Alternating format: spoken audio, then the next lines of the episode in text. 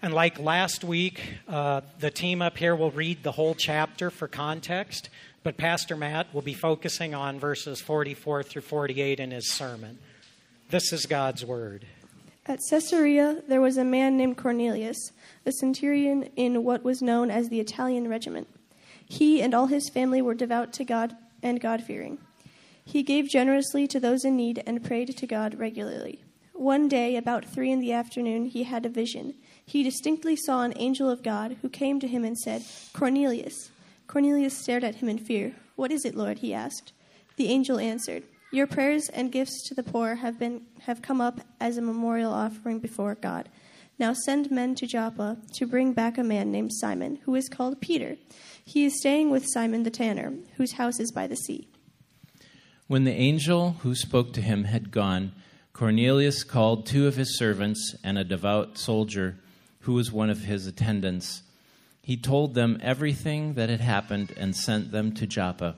About noon the following day, as they were on their journey and approaching the city, Peter went up on the roof to pray.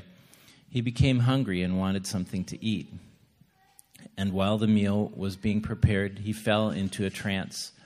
He saw heaven opened and something like a large sheet being let down to earth by its four corners. It contained all kinds of four footed animals, as well as reptiles and birds.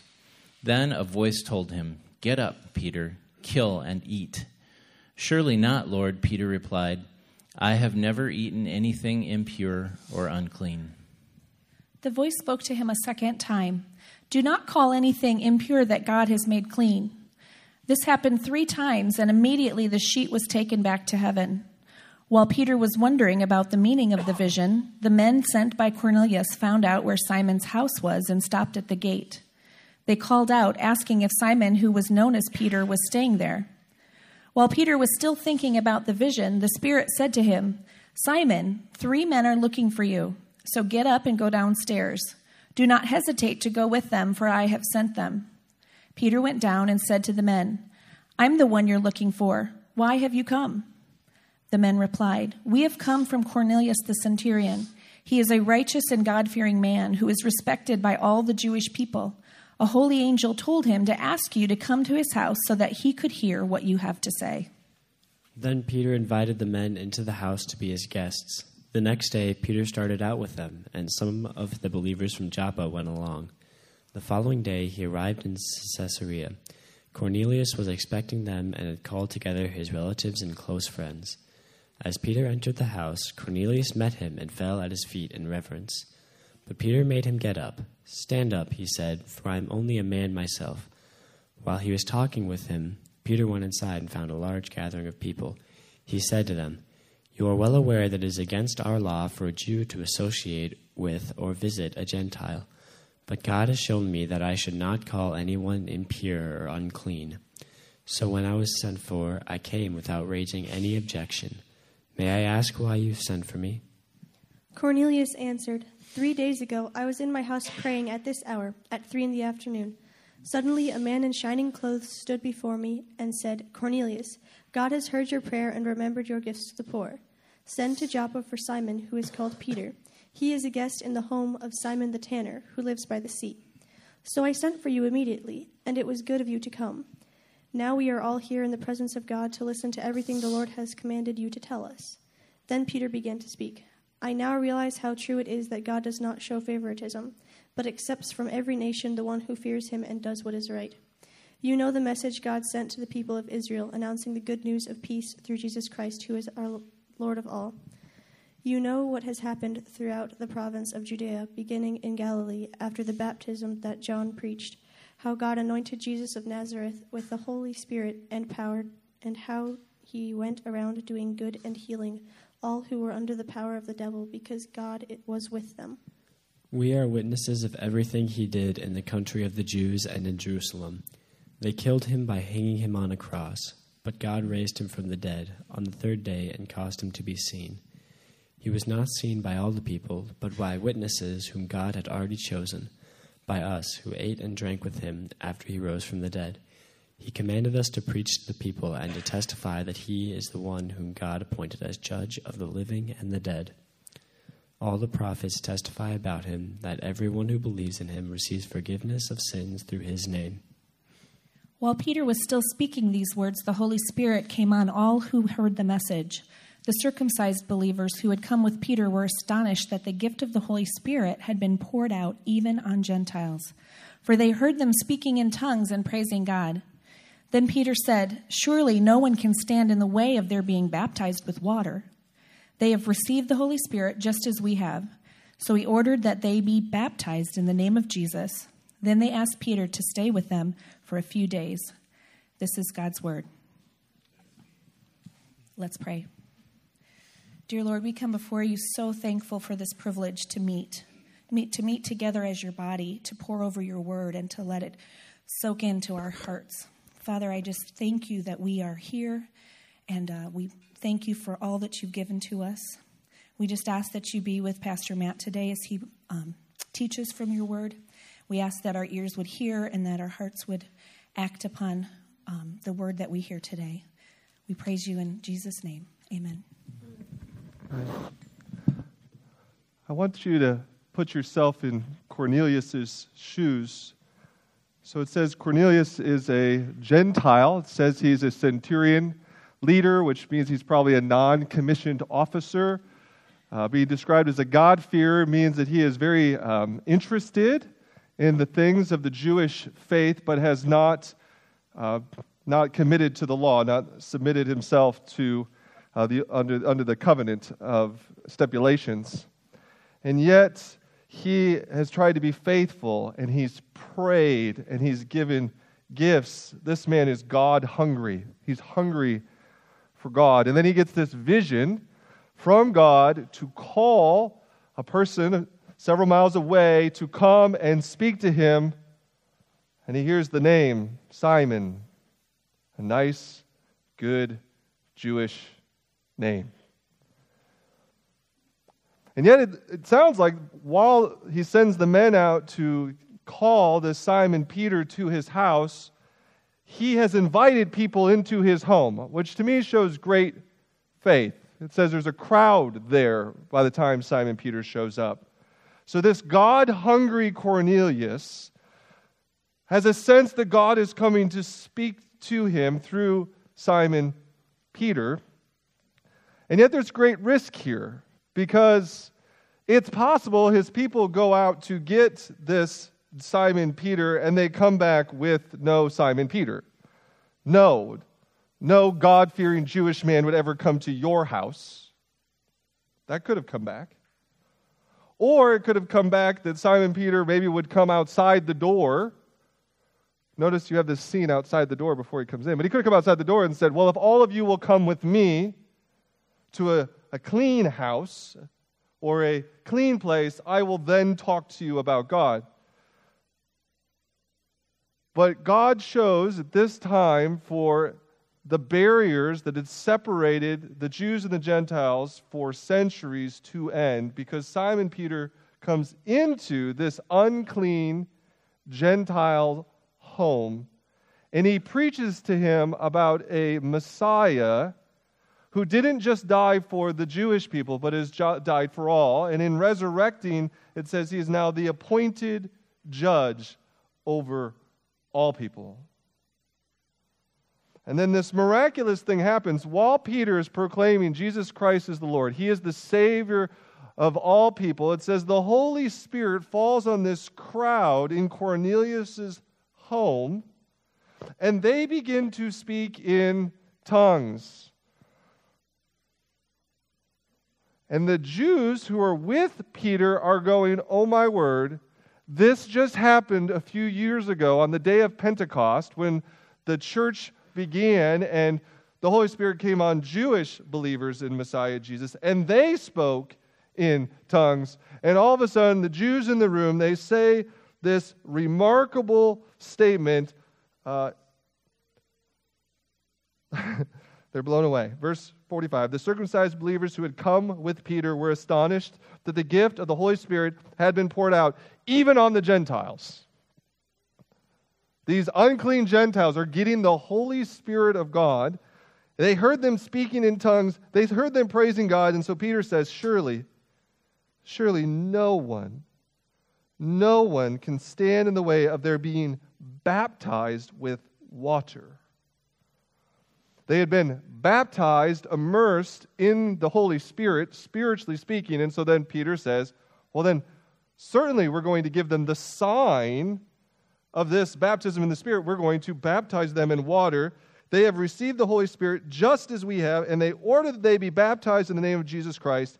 And then, I love this, they asked Peter, verse 48, they asked Peter, Would you stay with us for a few days? Those early days in the house of Cornelius are world shifting days because Jew and Gentile, they're worshiping the same Messiah, they're eating at the same table. They are a new family. They're worshiping. They are a new people. They're on the same mission of making disciples of all nations, all people. It is just glorious what happens here. And it's happened now for centuries that we go out, we proclaim that this Jesus who died in Jerusalem around 30 AD was a real person who lived in real history, who experienced a real death, who then had a real resurrection, and he's really the king. And so those who then submit themselves to him, come to him for forgiveness in his name, they will be saved. And when people are saved, we get them wet. Because we're one family and we all take the same sign. Turn with me uh, forward in the New Testament to what Paul has to say in his letter to the Galatians. So, Paul is expanding on this house of Cornelius event, and he's reflecting on what happens when the Holy Spirit falls on all who trust in Jesus, and all of these who trust in Jesus are baptized. What is going on here? And he writes Galatians chapter 3, verses 26 through 29. He says, So in Christ Jesus, so in a relationship with Messiah Jesus, through what Jesus Christ has accomplished, you all, he's a southerner, you all are children of God through faith. For all of you were baptized into Christ Jesus. You have clothed yourselves with Christ. And then it says this glorious truth there is neither Jew nor Gentile, neither slave nor free nor is there male or, and female, for you are all one in Christ Jesus. If you belong to Christ, then you are Abraham's seed. You are true children of Abraham and heirs according to the promise. Promise of Abraham, God comes to Abraham, I'm going to bless you, Abraham, so that you can be a blessing. All those who come through Messiah Jesus can sing that old song Father Abraham had many sons, and I am one of them. So are you. So let's all praise the Lord. So, God does this great work through Jesus Christ to end this division between Jew and Gentile. We sit at the same table, we worship in the same house, we worship the same Christ, we're on the same mission. If you turn back a little bit in 1 Corinthians chapter 12, again, Paul meditated on what is this baptism thing. What is it when God fills people with the same Holy Spirit, immerses them in the life with God through Jesus? What does that mean? 1 Corinthians 12 13, Paul says, For we were all baptized by one Spirit so as to form one body, whether Jews or Gentiles, slave or free, and we are all given the one Spirit to drink. So the Holy Spirit falls in, on an individual person, but this is the thing I want us to know today. When the Holy Spirit falls on an individual person, and they have a personal salvation moment with Jesus Christ, it is personal, but it's never to be private because it now joins you to the corporate body of Christ. So just turn to the person that you're with and say, I'm stuck with you because of Jesus. I'm serious, do this. I'm stuck with you because of Jesus. And now say, You're stuck with me because of Jesus. This is what happens when Christ saves you. He brings you into a family, He brings you into a body. In fact, 1 Corinthians 12, it uses the, it doesn't, it's not just brothers and sisters, you, you're, you're guts together. Right? It's not that you're just brothers and sisters like The person on your left is the liver, and the person on your right is the left lung, and the person behind you is a ventricle, and someone, you know. It's the idea you're, you're, you're more connected than a family, you're a body, organically made, united through the work of the Holy Spirit in your life. We are stuck with each other. And when we receive baptism and when we extend baptism to those who have trusted Jesus Christ, we need to know what this means. Because Peter stayed in Cornelius' house. Right? Something new had begun. It wasn't like, oh, we got them baptized, let's move on. No, we got them baptized, now we're family. I'm stuck with you, Cornelius. I'm stuck with you, Peter. I shared this quote with you last week as we're thinking about what is baptism. William Hendriksen uh, taught at Calvin College for a number of years. He refers to baptism and he tells us this It, baptism, is accordingly a sign and seal of our union with Christ. So we studied this two weeks ago. Colossians 2, we are united with Christ through the Spirit, and we symbolize that through baptism. Second, it is the entrance into a covenant, the new covenant. We looked at this last week, Acts 2, the new covenant, as the Holy Spirit would come down. But this week, we want to remember that it's also a sign and a seal of our incorporation into Christ's body, the church. If you receive baptism, you are incorporated into the body of Christ, which is the church. And yes, at one level, there is this universal true church of all people who profess Christ, both the dead and the living, right? The church, um, the pilgrim church and the triumphant church, there is one church. But the church, in its healthiest form, all throughout the New Testament, it's lived out in local bodies. And so your baptism says, I'm with this body, or I'm with that body. And one of the beautiful things about Christianity for 2,000 years is what happens in salvation, and when a person understands it for themselves, and then a church understands it corporately, it begins to change the world. And this is why, for 2,000 years, wherever Christianity enters a culture, women are honored and given more dignity than they've ever been given before because we're one in Christ. Most cultures, women are, are chattel, they're property. In the kingdom of God, these are sisters, these are co heirs, these are daughters of the king. And so when we are baptized into Christ, these women are co heirs. Similarly, as Christianity moves throughout history, slavery erodes because we are one in Christ. Slave and free, no more, right? And Christianity, as it gets into the heart of people, they see I cannot treat a brother or sister that way. And hopefully they get to the point that I can't treat any human that way. That's what it means to recognize that when the Holy Spirit falls on all people, it makes them one, it makes them united. You see some of this happening in like the country of Afghanistan now. Women are being educated. They're being treated well. Children are being honored and protected. Children are being educated. And yet, if you get baptized in Afghanistan, incorporate yourself in the body of Christ, many of these lose their life. But they do it to honor Christ and proclaim what the Holy Spirit has done in them. I think a natural question would be to say, well, what about in America now? I'm not seeing this kind of cultural transformation. I'm not seeing this testimony of one in Christ and unity. And I wonder if it's because most of us think church is encapsulated in 60 to 90 minutes on Sundays.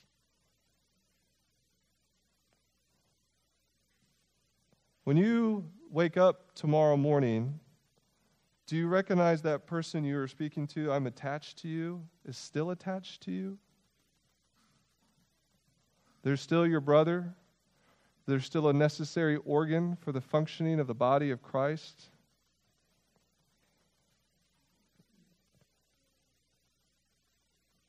Do we skip the most central family in the universe for those non central family events.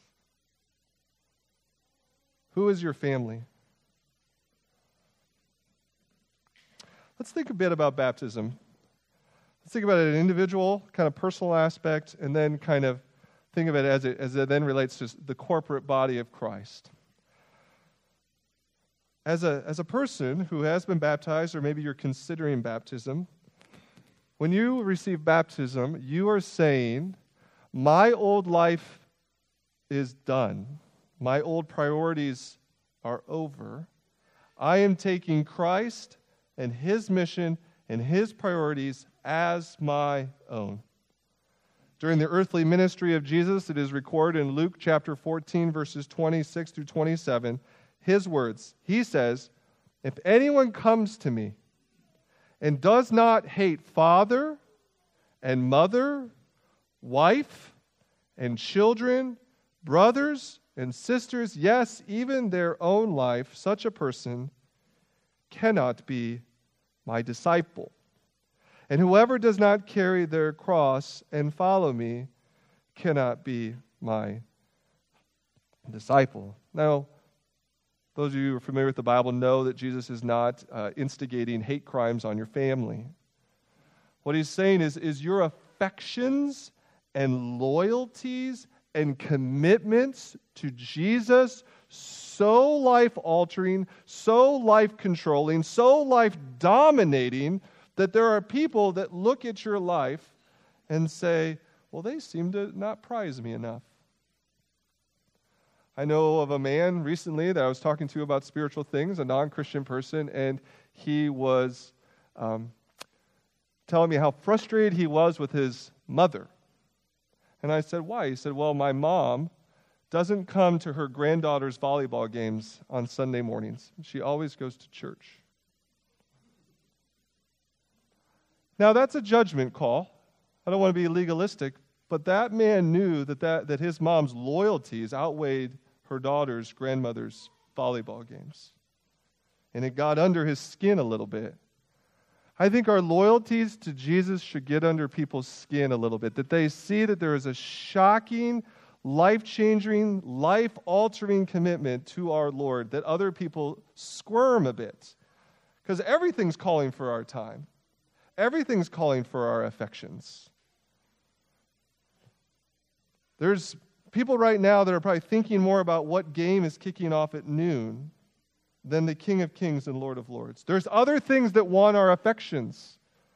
But do people see our loyalty to our Lord as so supreme that the other things, man, that person used to love football. They seem to hate it now. That person used to love cycling. That person used to love Netflix binging. But all of a sudden, they seem to hate it. And I think Jesus would say, Amen, get that person baptized. That's my child. That's my son. That's my daughter.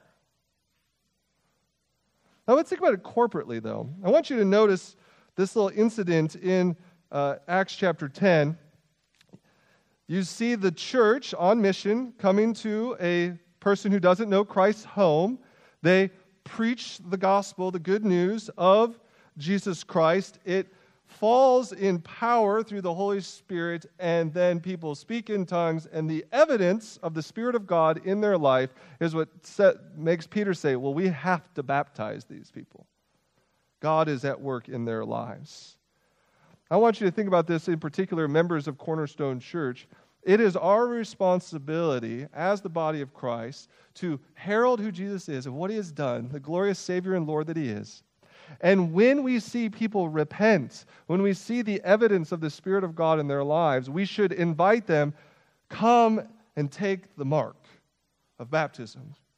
But we also need to wait and observe and ensure that the person we are baptizing has been transformed. Otherwise, we could give them false hope.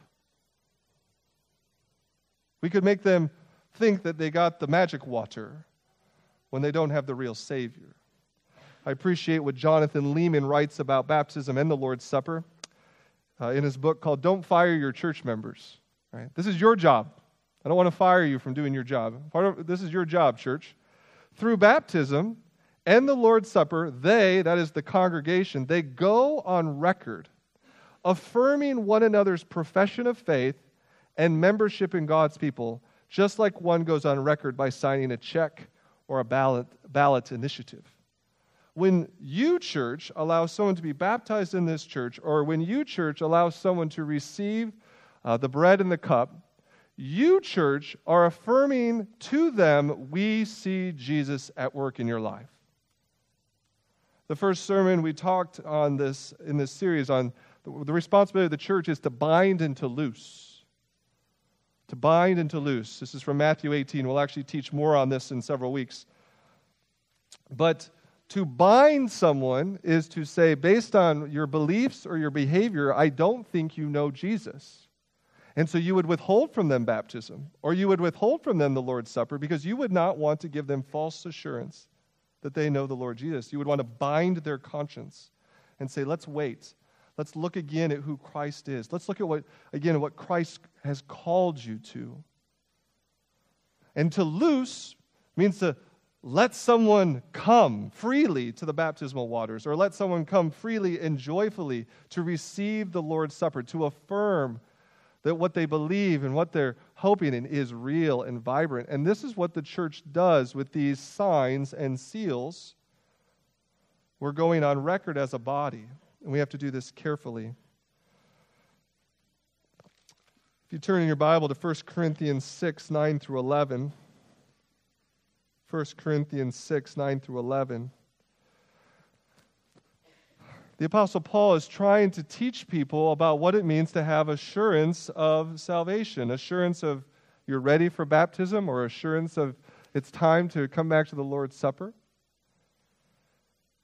And he has both these sobering words and then these hopeful words. He says in verse 9, Do you not know that wrongdoers will not inherit the kingdom of God. Do not be deceived, neither the sexually immoral, nor idolaters, nor adulterers, nor men who have sex with men, nor thieves, nor the greedy, nor drunkards, nor slanderers, nor swindlers will inherit the kingdom of God. Verse 11. And that is what some of you were. Amen? That is what some of you were. Were. But you were washed, you were sanctified, you were justified in the name of the Lord Jesus Christ and by the Spirit of our God. So, how does this work in the church? If someone were to come and say, Pastor Matt, or someone would come to you in your small group saying, I'm interested in baptism,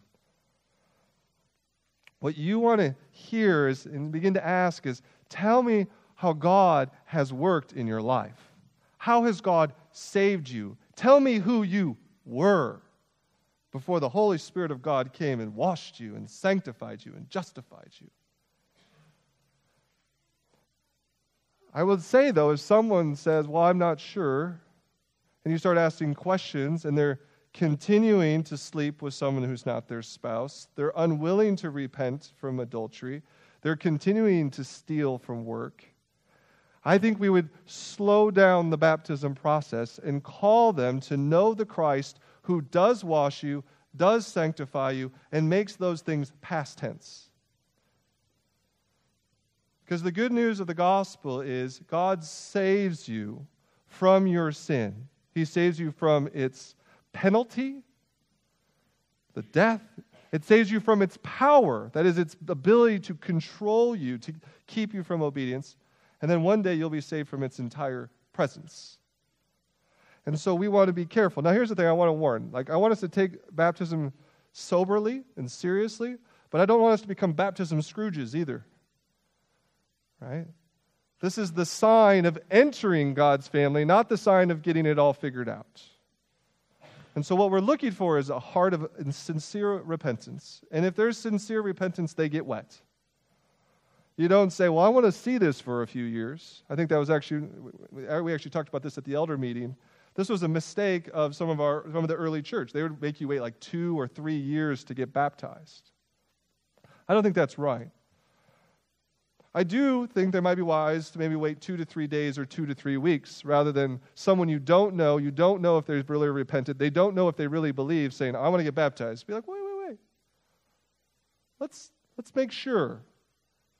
Let's not, mainly because I don't want someone to have false assurance if they're not really trusting in Christ, if they really don't know.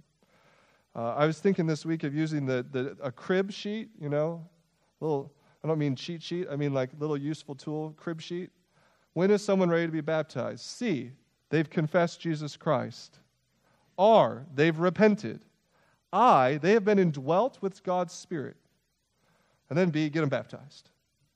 Right, so look for these things. Have they confessed Christ? Has there been repentance? Do you see evidence of the Holy Spirit indwelt in their lives? If they have, baptize them and celebrate God at work in their lives.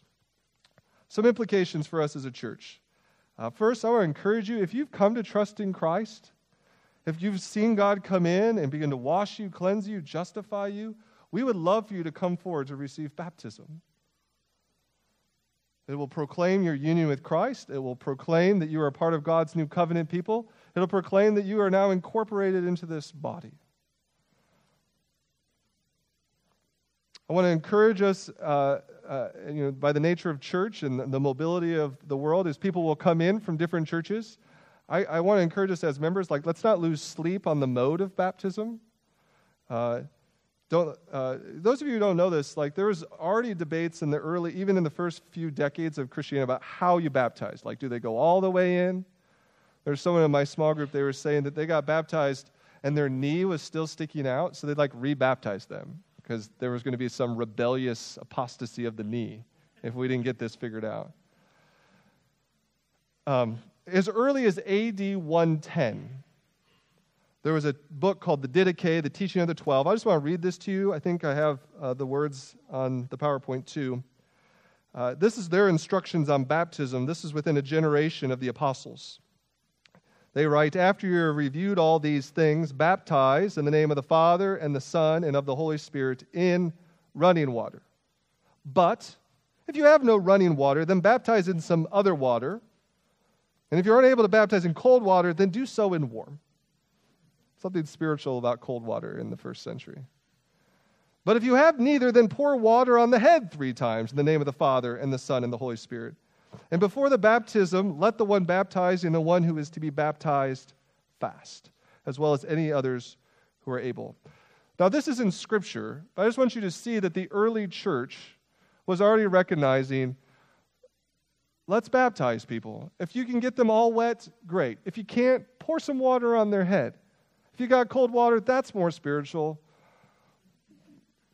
But they're just here's the but here's the sign. The sign is God has saved people, he's immersed them in the Holy Spirit of God, and now let's mark them as such people. Jesus is marching orders. Therefore, therefore, go and make disciples of all nations, baptizing them in the name of the Father and of the Son and of the Holy Spirit, and teach them everything I have commanded you. And he says, Surely I am with you to the end of the age. So keep doing this until I come back. I'm coming. Let's receive baptism. I also want us to think about as a church, as some of the implications of this uh, new family, like the new family between Peter and Cornelius and now us, is the idea as a body we must love one another. I know you've been in church a long time. You're like, I know. I don't know. I, I want you to know this week I read just a few thoughts on loving one another, and I was convicted again about how I don't love you enough. And so, out of my own conviction and now my own repentance, I just want to invite us as a church can we love one another? And I want to thank you for some of you, many of you in the room, it's your example of loving one another that shames mine. So I want to thank you for the people in this church that take the body of Christ seriously. You've sat with one another through cancer treatments. I love how many of you have helped pray for one another's ch- children, and you've helped raise one another's children. I know how you give rides to doctor's appointments. You help people move. I know that you're praying for the fellow family, friends, and coworkers who do not yet know Jesus Christ. You're praying by name for other people's opportunities to share Jesus. You're cleaning one another's houses. You're confronting, confronting one another's sin. You're serving in all manner of various capacities in this, in this church family, uh, the different programs we do, and all sorts of things that we never hear about I want to thank you for loving one another. And I just want to encourage us let's love one another more. There's that command somewhere in the Bible. You, you find it. Outdo one another in love. That's the competition. We're not going to compete on who's the better Sunday school teacher. We're not going to compete on who has, you know, the hippest clothing. We're going to compete who loved the most. Let's get at it. Now, what's interesting, if you go back into the book of Acts, verse chapter 11, so just after this incident with Peter and Cornelius, Peter goes home. Chapter 11, verse 1. I love the sound of children. Amen? It says, verse 1, chapter 11, it says, The apostles and the believers throughout Judea, they heard that the Gentiles also had received the word of God. So, when Peter went up to Jerusalem, the circumcised believers criticized him. This is where unity is at risk. Do you see the risk of unity?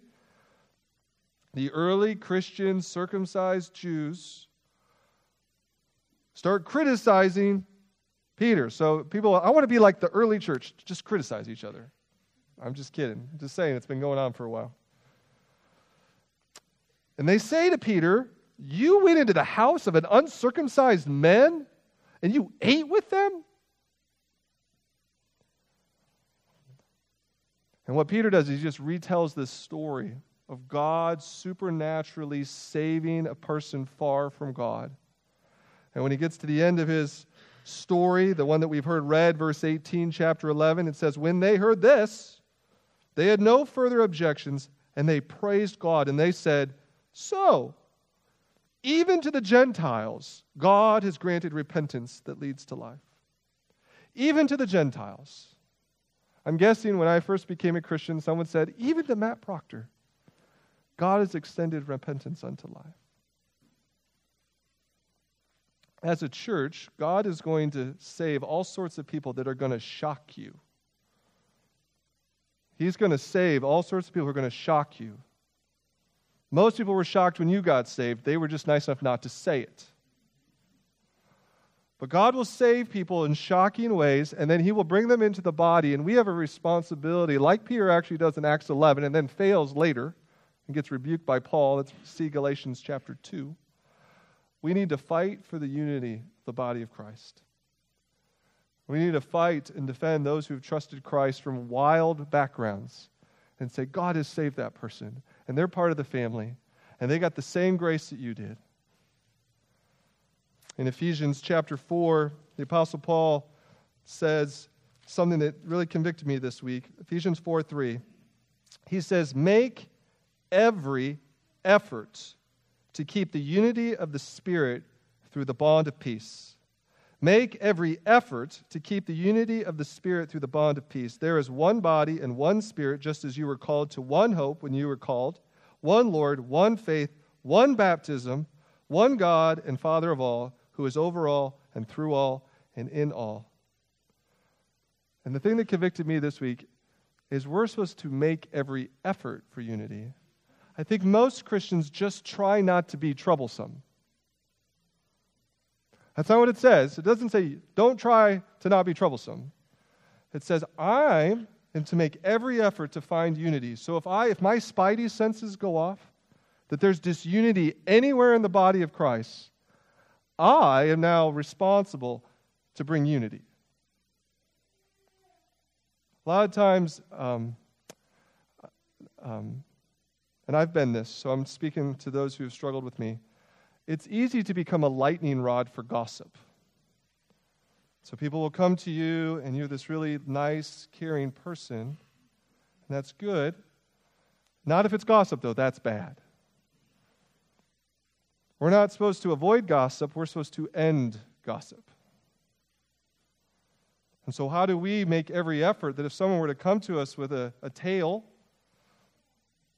how do we make every effort for unity? How do we help that person reconcile? Help, how do we help that person do things right? I just encourage us to make every effort. 1 Peter 4:10. You don't have to turn there, you can write it down. Thinking about what do we do if I'm a baptized person, I'm in the body of Christ. 1 Peter 4:10. Each of you should use whatever gift you have received to serve others as faithful stewards of God's grace in its various forms. So again this week just pray. God has commanded me to use my gifts to serve others, and this is in the context of your church family. Where are you using the gifts that God has given you to serve? Making every effort for unity, making sure that I'm using what God has given me to serve. And that and I want you to know there are only so many programs that we do at this church. And so yes, participate in those programs, but it's much bigger than that. Right? We're serving, we want to serve people's hearts. We want to pray for them. We want to be in people's homes. We want to pray for people's workplaces. So don't let us not just look at programs, but please support those. We try not to have too many. We try to have appropriate ones. But how can we use our gifts? As we move to close, I want to read a, a, small section of Francis Chan's new book called Letters to the Church. Francis Chan is a pastor, he's out in California. And uh, here's a little bit about one of his church members. He says, One of the elders of my church, Rob, spent most of his life in gangs. He encountered Jesus when he was imprisoned and placed in solitary confinement. Today, he is one of the most loving people I know. In fact, I'm not sure I know of anyone who loves Jesus and people as well as he does. Rob tells the stories of gang life and the fear he felt when he left his gang to join the body of Christ. To do this in prison can be suicidal. He had to make a serious break with his gang, and gangs are anything but casual about breaking those ties. But the Lord intervened to spare his life. It wasn't just the physical torture or death he feared, he dreaded the rejection by those he loved. The gang was his family. These were loyal and dear friends who looked on, for, uh, looked out for him 24 hours a day. There was a love and a camaraderie from being in a gang that he had enjoyed since childhood. Now he would lose those relationships and be hated by them all. Then Chan writes When Rob describes gang life, much of it sounds like what the church was meant to be. Obviously, there are major differences drugs, murder, you know, little details like that. But the idea of being a family is central to both gang life and God's design for the church. Yet, while we use family terminology in our churches, Rob's stories have convinced me that the gangs have a much stronger sense of what it means to be a family than we do in the church.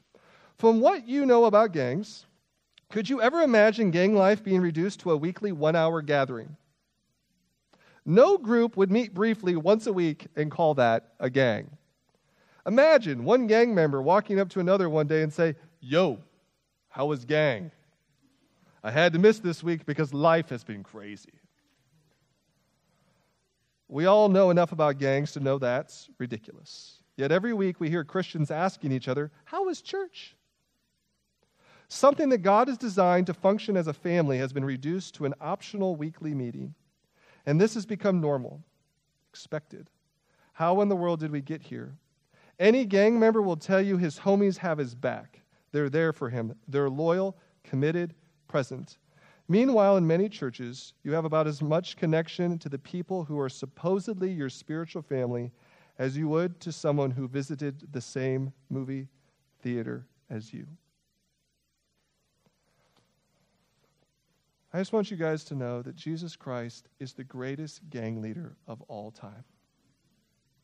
And he looked at you thugs and he said, I'm going to die for them so that I can make them a part of my family with the Father that has gone on forever, a community of love and fidelity that will never end. And he invites this ragtag collection of people to take the mark of gang life by being baptized and then to live out what it means to be a gang for Jesus, to have one another's back, to be present, to be committed, to protect, to serve, to honor, to sacrifice. By this, all men will know that you are disciples of Jesus Christ when you love one another. Let us pray. Father in heaven, I first want to pray for our brothers and sisters in Somalia and Sudan and Pakistan, Yemen, North Korea, some of the most dangerous countries in the world to profess the name of Jesus Christ. But these are our brothers and sisters. And we pray for their protection and their preservation and their ongoing commitment to making Jesus Christ known in dark places. I'm thankful for their faithfulness and willingness to gather as a church and to support one another in the, in the darkest places. Now, for us, Lord, I pray that we would realize that the enemy that is attacking them is the same enemy we face here. Our enemy is Satan, and he is a prowling lion seeking to destroy. And sometimes he will destroy us with our comforts and our distractions and things not worthy of love and loyalty. And so I just pray by your grace as a church that we would love Jesus supremely and then we would love the things that Jesus loves. And he loves his church. I pray that we would love your church in such a way that the world would know that you, Jesus, are worthy of all. In Christ's name, amen.